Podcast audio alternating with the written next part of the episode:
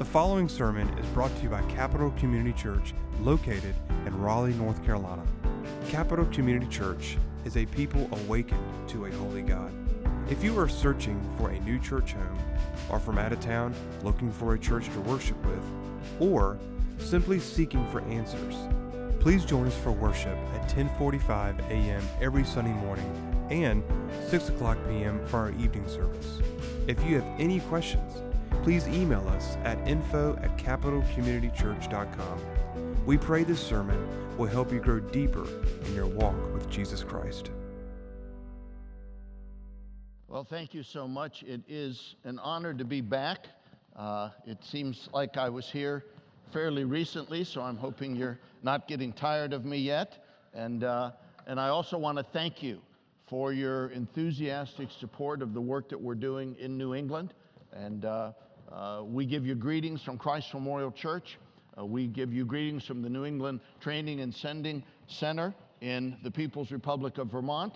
And uh, we are excited to continue to work as your missionaries to bring the gospel to the least evangelized region of our country. And so we thank you for your prayers and we thank you for your support. And I thank you for this service today. You know, I grew up in a very, very liberal Presbyterian church. It was a, a very formal Presbyterian church, and every Sunday they had a full chancel choir, an organ that resonated like this organ. Sometimes there were four choirs on a given Sunday, and I just got used to that kind of service, and I love the stops pulled out of the organ and singing at the top of our lungs. I love the contemporary worship as well, but this has been a real treat. So thank you for scheduling this particular Sunday for me to preach. I really appreciate that. Well, let me open up in a word of prayer. Father, we are thankful to come today. We are thankful to gather to hear your word. We know that uh, your word is living and active. It's sharper than any two edged sword. It is able to penetrate down into the depths of our souls. We needed to do that today. We're asking you to use the frailty and feebleness of preaching and of this preacher to do an eternal work in our hearts. We thank you for this time. We thank you most of all for your Son. We pray in his name. Amen. Many years ago, there was a fairly popular gospel tract entitled How to Have a Happy and Meaningful Life. It was a good tract. But after nearly 50 years of ministry, if I could go back and reorient that tract, tract and retitled it, I'd call it this How to Have a Holy and Heaven Bound Life. And then I'd subtitle it The Only Life That Is Truly Happy. Now, that's not very pithy, and I'm sure it wouldn't have been as popular, but certainly it's more to the point of the Bible.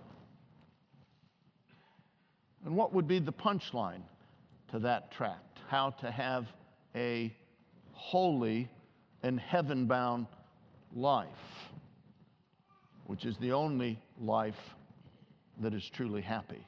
What would be the punchline to that non pithy title? Biblical hope. Biblical hope. The key to both holiness and heaven is biblical hope which is to be distinguished from mere wishful thinking. I came to Christ at the Ohio State University. I grew up in Columbus, Ohio. I am wishing with all my heart that Ohio State beats Michigan this year. But it's wishful thinking, isn't it? In fact, I'm pretty nervous about that game, to be honest with you. Oh, this morning, I want to do something of a biblical theology on the topic of biblical hope. That's very different than the way we often use the word hope. And yes, there'll be some tough sermonic slogging. You're going to be tempted to take a little nap. you know, because this is going to go till about 2 o'clock. So, somewhere around lunchtime, you're going to be saying, I'm a little tired right now. And yes, I'm going to challenge you to repent of non biblical hopes. They're really idols. And that's going to be tough. But I'm convinced that the Word of God teaches that the key to holiness and the key to heaven, and yes, to a happy life both now and forever, is biblical hope. And so I'm inviting you to join me this morning to examine this biblical hope. And we'll start with our need for that hope by turning to Ephesians chapter 2. Would you turn with me in your Bibles? Ephesians chapter 2.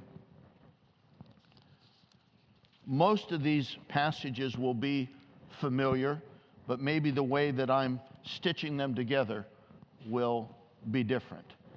Ephesians chapter 2, starting in verse 11.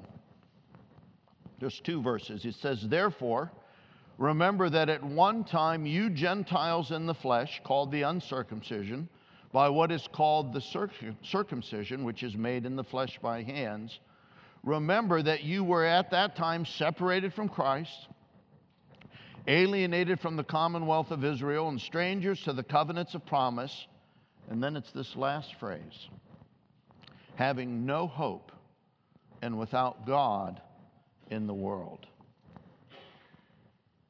That's the description of every unbeliever. Having no hope and without God in the world. That's a pitiful state to be in, isn't it? A place without a hope in the world. Or we could say without any meaningful and reliable and lasting hope, having only fleeting hopes that ultimately disappoint. That's where we were in Adam, isn't it? We were all born into a hopeless state because of our sin, because of the penalty for our sin, which we justly deserved. But God took pity on us, didn't He? He took pity on us. He was kind to us. Turn to 1 Peter chapter 3 with me. I'm sorry, chapter 1. 1 Peter chapter 1.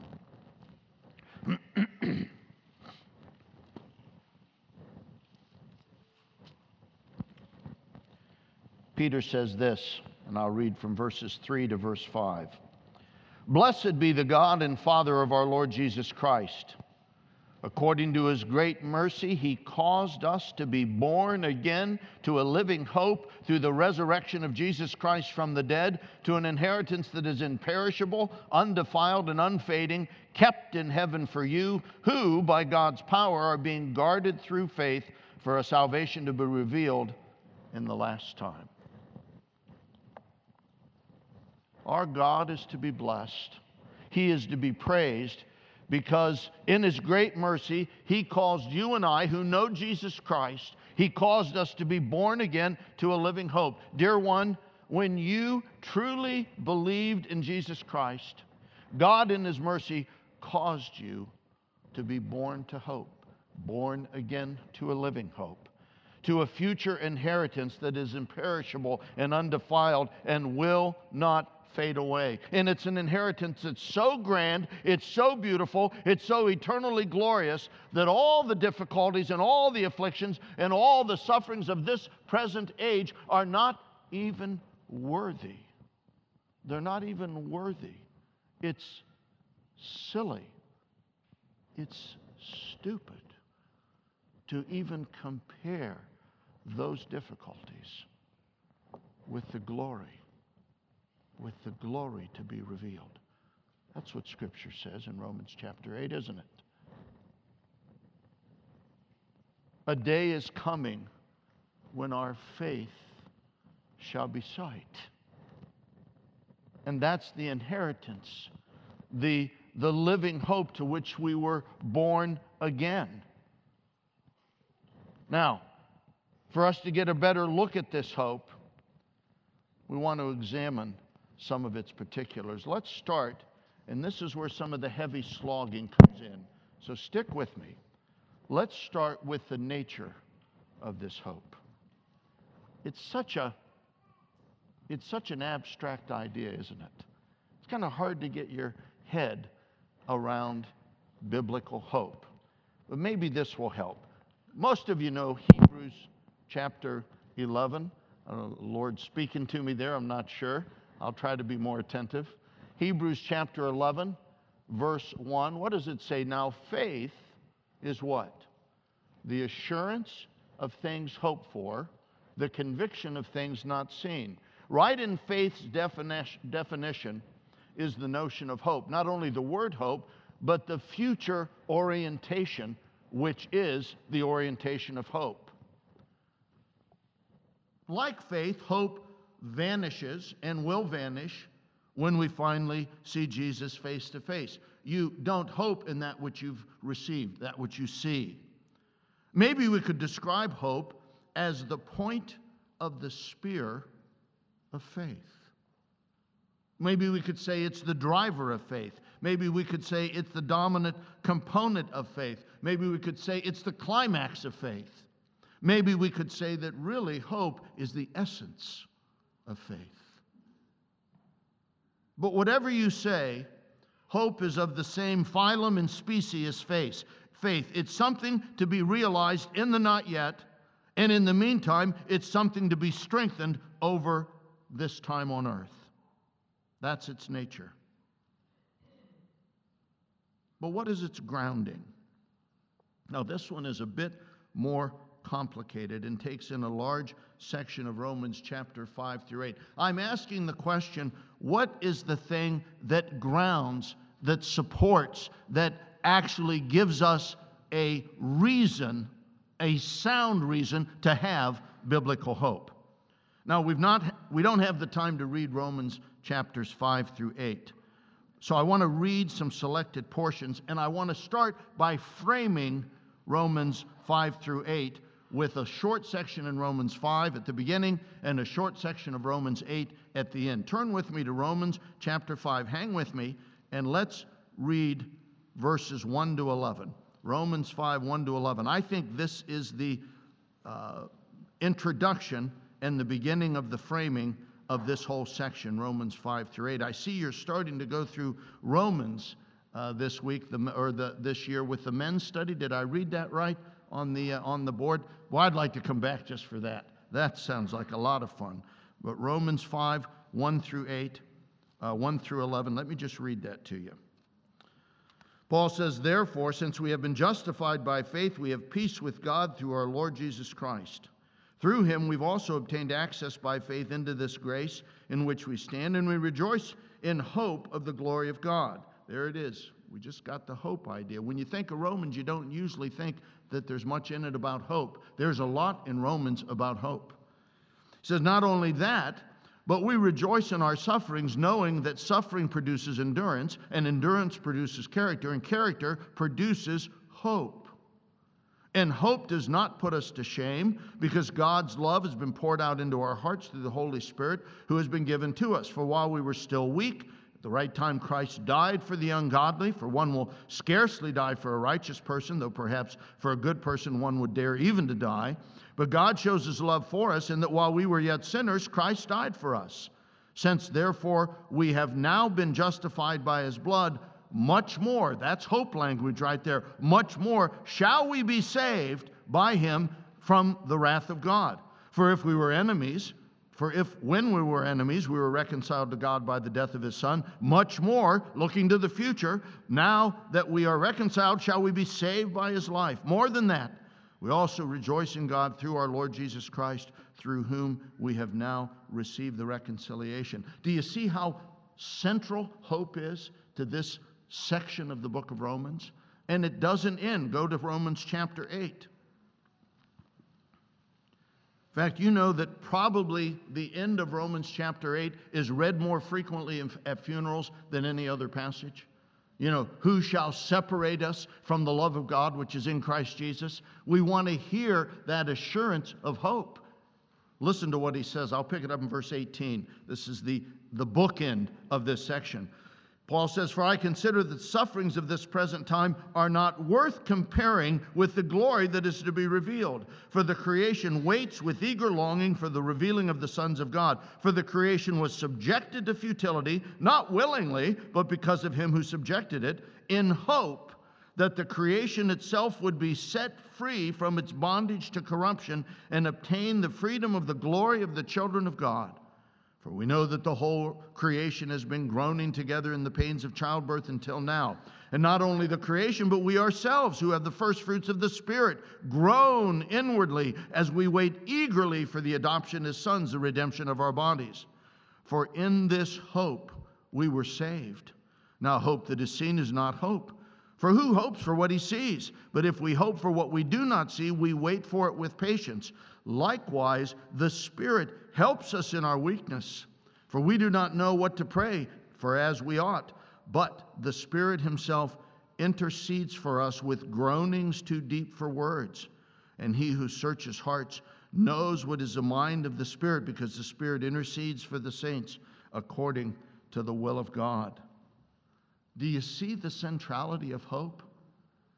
That glory to be revealed produces this chorus of groaning with creation and believers and even the Spirit, all groaning for that hope. Romans 5 through 8 is about hope. You see, false teachers were teaching and would probably soon be teaching as Jews who had been exiled were now coming back to Rome after Claudius's death. These false teachers were teaching that the hope contained in God's promises was fulfilled through a righteousness that comes by keeping the works of the law. That's what they were teaching, a law based justification. But Paul pushes back, teaching that the hope that is contained in God's promises, that hope that hope of life, of eternal life, that hope is fulfilled only through the righteousness which comes by faith, the righteousness that comes apart from the works of the law. But of course, the question is, and the criticism was, does that righteousness by faith actually produce righteousness of character? That was the tension. Shall we not continue to sin so that grace might increase? That's the question that Paul asks in Romans chapter 6. And this is Paul's point in that section that is bookended by Romans 5 1 to 11 and 8 18 to 39. The question that Paul is addressing is that the righteousness which is by faith alone, does in fact produce a real righteousness. It produces a real transformation. And here's why. When you believe in Christ, when you have faith in Christ, what happens? You're joined to Christ. You're joined to Christ in his death. And that means his death is your death and he died to sin. So when you're joined to Christ by faith, you're died to sin's power, and you're died to the law, which was the source of that power. And so Paul is arguing, he's arguing that this hope is secure because the righteousness which comes by faith alone actually does transform. That's the basis. See, if I say, well, I've got a hope of heaven, and yet my character isn't transformed, I'm self deceived. For no one shall see the Lord without holiness, right? There has to be real transformation, not by works, but by the work of Christ, which we apprehend by faith. So the believer's hope is grounded really in Romans 5 through 8 in the believer's transformation. My hope of deliverance from sin's presence in the future is grounded in the deliverance from sin's power in the present. How do I know that I'm going to heaven? How do I know that my hope is secure? Because I've already tasted its first fruits. Do you see it? I've already experienced an inaugurated hope. We could call it that. I've already experienced deliverance from sin's penalty. Yes. I've already experienced deliverance from sin's power. Yes. Then how much more can I be sure that I will finally be delivered from sin's debilitating presence? Yes. Amen. Amen. To say it another way, we are certain of the consummation of our salvation at Jesus' return because we've already experienced the mighty inaugural power of that salvation. We are new creatures in Christ. We could say that together. I'm a new creature in Christ. And as a result, I have a certain hope. I've already received the down payment. It's just a matter of time before the everything's paid off. Right? That's the mindset. And that hope, which is grounded in real transformation, which is grounded in an already deliverance from sin's power, that hope drives the entire process of sanctification. That hope drives my pursuit of holiness. In fact, let me show you how that works. Turn to Titus chapter 2. We're into the weeds a little bit. Hang in there. Only two hours more. Titus chapter 2. Titus chapter 2.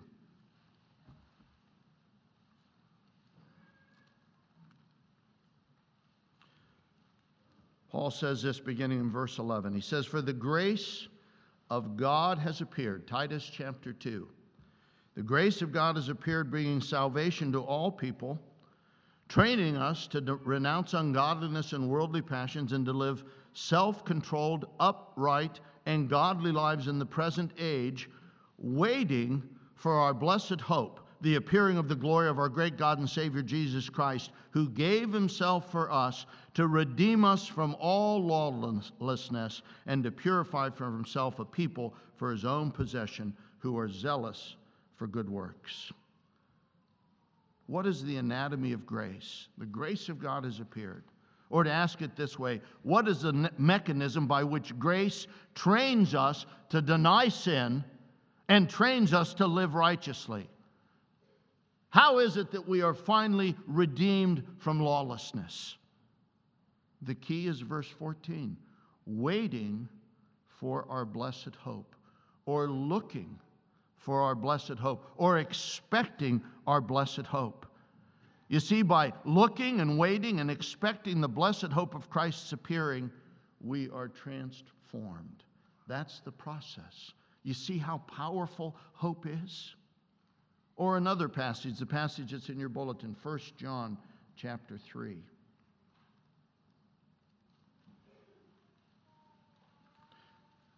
Some of you can relate to this if you've had to teach teenage drivers. One of the most fearful things you'll ever do. In fact, I can tell you that my wife, and we have five kids, we have 17 grandkids. We love kids. Most of the time, we loved our own kids.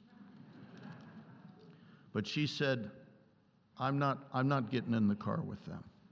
She just declared a moratorium. She knew I was her head. We are. We believe in traditional marriage, but this is one time where she took charge. She said, I'm not getting in the car with those teenagers. You're going to have to teach them how to drive. And, you know, what is it that's scary about teenagers driving, aside from the fact that they don't know how to drive? Um, it's the difficulty in recognizing you have to keep your eyes forward, looking ahead. You can't be playing with the MP3 player or your phone. You know what happens now, you adults, you don't need to confess here. You can go home and confess to your spouse and then call Pastor Grant and confess to him during this week because you're looking at your phone while you're driving. But what happens when you do that? I've never done it, but I, I've watched other people do it.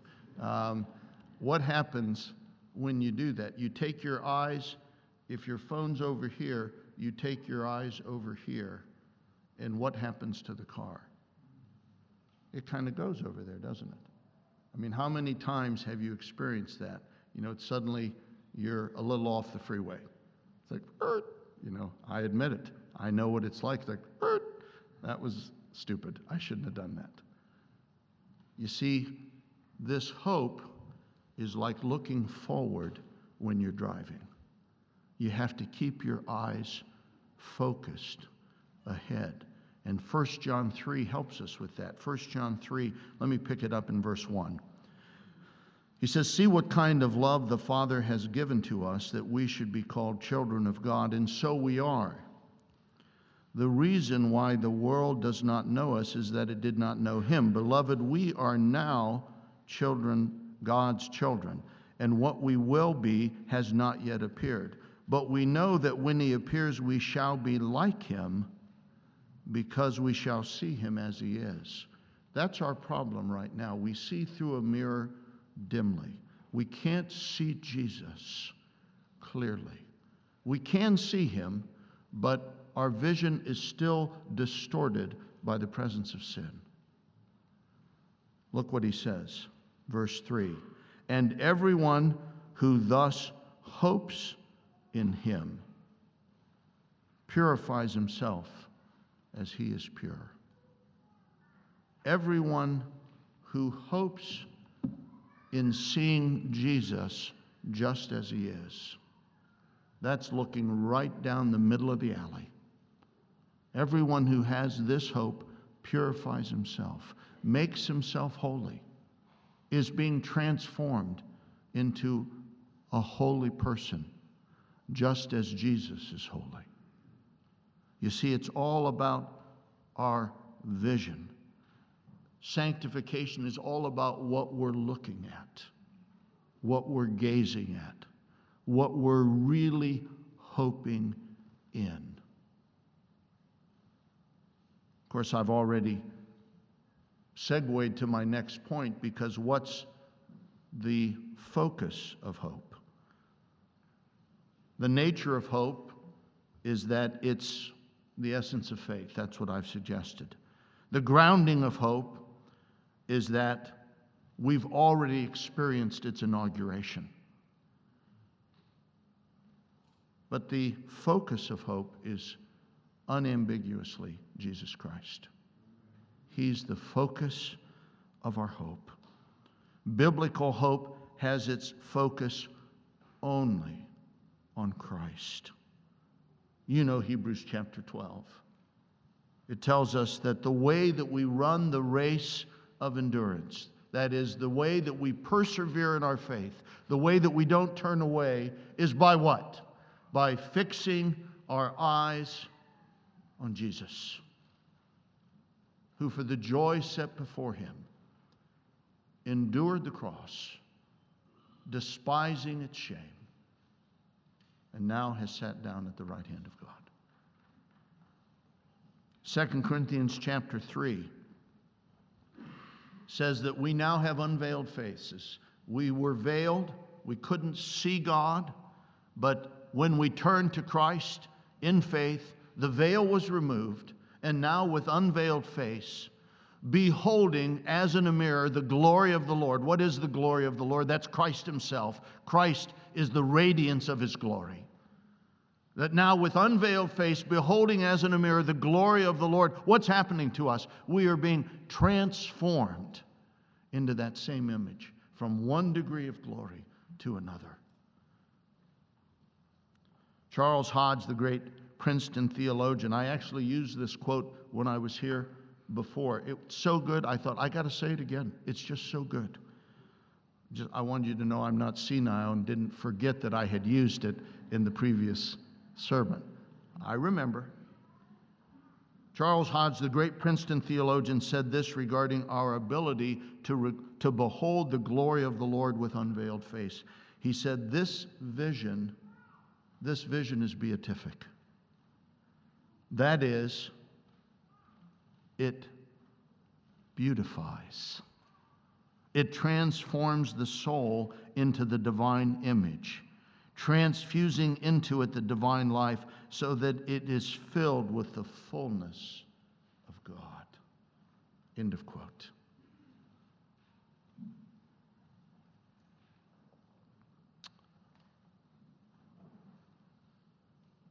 Hope is the essence of faith, and it's grounded in our already deliverance from sin's penalty and power, and actually empowers further transformation.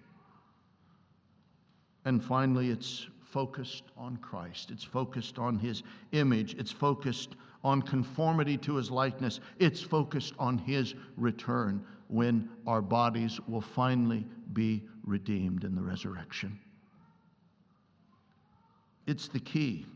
Biblical hope is the key to holiness and finally to heaven itself, not to mention to happiness both now and forever. So here's a question How can we promote hope in our lives? How can we fuel it in our souls? The Bible says, dear believer, that the Son has set you free.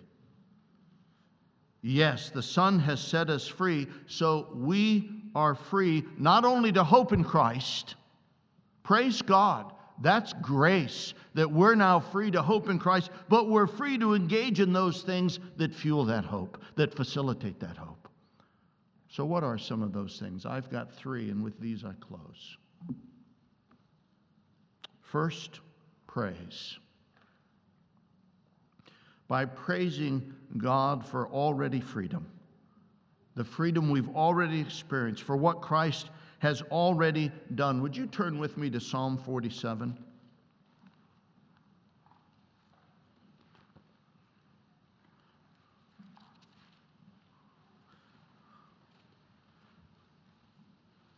I'm going to read this with a little bit of spirit, so hang in there.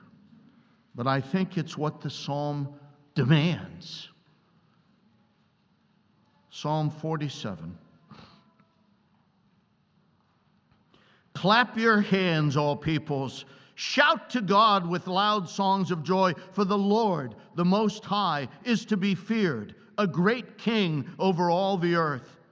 He subdued peoples under us and nations under our feet. He chose our heritage for us, the pride of Jacob, whom he loves. God has gone up with a shout, the, the Lord with the sound of a trumpet. Sing praises to God, sing praises, sing praises to our King, sing praises, for God is the King of all the earth. Sing praises with a psalm. God reigns over the nations. God sits on his holy throne. The princes of the peoples gather as the people of the God of Abraham. For the shields of the earth belong to God. He is highly exalted. Dear believers, Jesus Christ right now is sitting at the right hand of God. He's upholding all things by the word of his power. He has right now delivered us from sin's awful penalty. He's delivered us from sin's awful power, and he deserves this kind of effusive praise. And what happens when I allow myself to praise him according to what he's due? And you and I as Baptists, have a problem here, don't we? We're a little tongue tied and arm constrained, aren't we? We're singing these glorious hymns. Or it's hard to get an arm up, isn't it? You say, Well, did you raise your arms today while you were praising? No, I didn't. I'm a good Baptist. But when I read this psalm, I think I should be a better Pentecostal. This psalm is beckoning me to get out of my comfort zone and to praise God with everything in my, in my being. To not just sing it with my lips and not just have a, a muted, raised affection in my heart and I'm not here, I'm not here criticizing your worship. I do think it's a matter of the heart. But when I read this psalm, I think I've got a long way to go before I'm ready to praise in heaven. Because I don't think there's going to be any muted praise. And why is that? Why is it that the psalm, psalmist commands us to sing praises, to shout, to dance, to play the horn and the lyre, to clang cymbals, yes, to clang resounding cymbals of praise for what Christ has already done? Because this is so unbelievable that you and I have been delivered from sin's penalty. We deserve to go to hell, and God has delivered us. And we were slaves to sin, but now we're slaves to righteousness. God has made this wonderful transformation. And you see, when I am clear about that, and praising helps me to be clear about that, that just strengthens my hope. I'm clear, I've already been saved from this. How much more can I be sure that I'm going to be saved from the final, final death that awaits us? Yes, the resurrection from the dead is coming. How much more can I be sure that Jesus Christ will finally save those who eagerly wait for him, according to Hebrews chapter 9? So that's the first thing. Praise. I think praise facilitates hope. Praise for the already facilitates hope for the not yet. The second is prayer. A clearer and stronger hope leads to deep groaning for the groaning for the not yet freedom that Christ has promised and for which he is preparing us. Again, I, I want to ask you can you really get your, your head around the fact that the sufferings of this present age are not worthy to be compared to the glories to be revealed? I know we would all say, yes, we believe that. But, like, how strongly do we believe that? How deeply do we believe that? Do we think there's this infinite chasm between even the worst struggles that we have here on earth. And if you're like me, a typical American, you probably would say, I haven't certainly qualified for the most difficult life on earth. When you look at the world and you think about what's going on, we've got it pretty good, don't we? And yet, we still face hard things. We face family alienation. We face health issues. We're all facing death. I mean, the older I get, the more intimidating death really seems. You know, when I was in my stupid 20s, I thought I was invincible. I'm clear that I'm not invincible now. And there's death hovering. The grim reaper, the Damocletian sword is dangling. There's real difficulties. There's death of loved ones. But it's not even worthy to be compared to what awaits us on that day when Jesus Christ comes back and raises us from the dead and completes our salvation. And if I really, if I really got my head around that, I would be groaning with creation and groaning with the Spirit. I would be praying, Come quickly. Come quickly, Lord Jesus. And of course, as I do that, I'm strengthening that hope, aren't I? I'm, I'm tuning into the fact that this hope, once realized, is like nothing I could even imagine. And I want it and I long for it. I pray for it. When I pray the Lord's Prayer, suddenly the Lord's Prayer comes alive. Thy name be hallowed. Thy kingdom come. Yes. Thy will be done. That's what I want. That's what I need. Yes, Lord, come quickly. And then finally,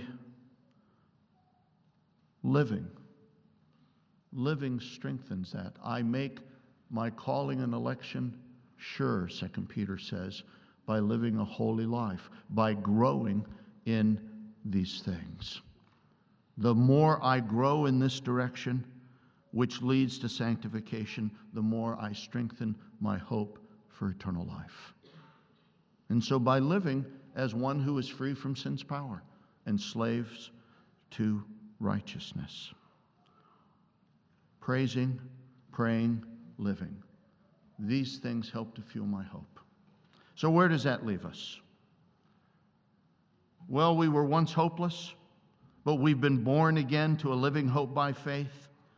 We've received the promise of an imperishable inheritance which is undefiled, will not fade away, and this hope is the essence of faith. It's grounded in and empowers our transformation, and it focuses on the person of Jesus Christ. And further, to fuel it, we must engage in praise for the already freedom that we've experienced. We must engage in prayer and groaning for the not yet freedom to be experienced. And we must live out that freedom through daily righteousness. These three things fuel and strengthen our hope. So the key is hope biblical hope, hope in the return of Christ and the completion of our salvation. Hope in the promise that one day, one day the trumpet shall sound and the dead shall be raised incorruptible, and death shall be swallowed up in victory.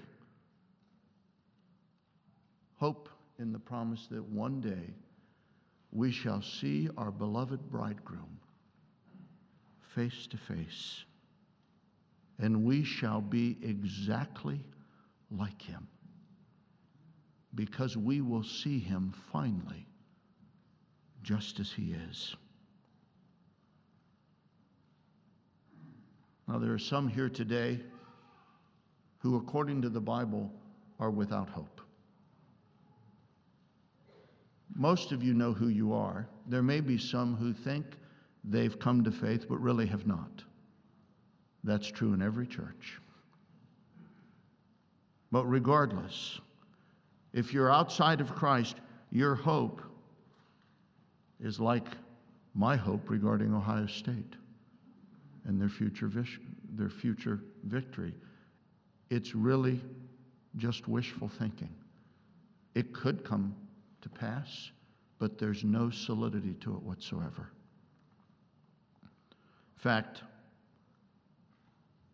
when it comes to things like sin and death and hell, if you're here today and you're outside of Jesus Christ, all you can do is hope that they're not real. You can kind of try to wish them away.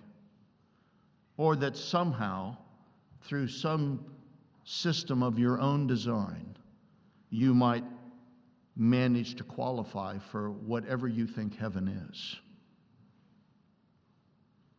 But I want you to listen to me. If you're here outside of Christ, right now, today, you can exchange that unreliable, that unverifiable, that wishful hopefulness for a real hope, for a solid hope, for a hope that is undefiled and will not fade away, a biblical hope that is based on the historical fact that Jesus Christ, the eternal Son of God, came. He died for our sins. He was buried. And on the third day, he rose again from the dead. And he says that anyone who believes in him shall not perish, but has everlasting life. That's the promise. And so I implore you, I beseech you to cast yourself on his mercies today, right now, and cease to live among the hopeless. Believe on the Lord Jesus Christ and be born again to a living hope today. And dear believer, dear believer, I'm wondering if there's hopes that are competing against your hope in Jesus Christ. In other words, is there anything that you desire on earth or hope more for? Or, and here's the litmus test, can't live without it coming true? If it doesn't come true, you can't live without that. Are there any of those things that transcend your hope in Jesus Christ? Maybe it's financial stability. Maybe you've built your whole life about being financially secure. Maybe it's your health. Maybe you're doing everything possible to maintain. Your hope is in maintaining a healthy lifestyle. Maybe it's the salvation of a loved one, a family member. Now, I'm not saying any of those things are necessarily bad. But if they constitute a core hope, they've become an idol. And as I said, the test is can you do without it? I've been married 42 years. And I admit, when I think about the possibility that I might outlive my wife, it's difficult to fathom. But my hope is not in my wife, it's in the Lord Jesus Christ. I can do without her. You see what I'm saying? If you can't do without one of these things that you've allowed your heart to wrap around, I must call you to repentance because it's an idol. You must tear down that idol and replace it with the only hope that is undefiled and will not fade away. Biblical hope is the key to a holy and heaven bound life, and yes, to a happy life now and forever. For biblical hope is the only hope that will not disappoint. Why are we unhappy? Why are we unhappy? Because our hopes aren't realized.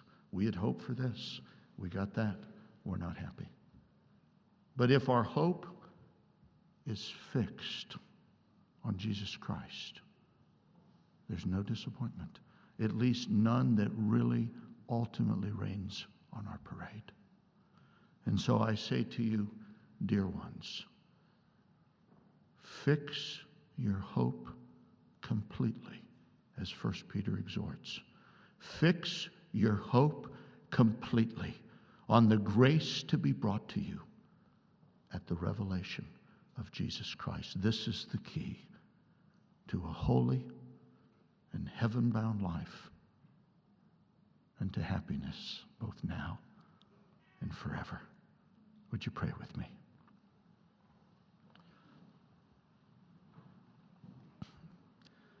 Oh, Father, forgive us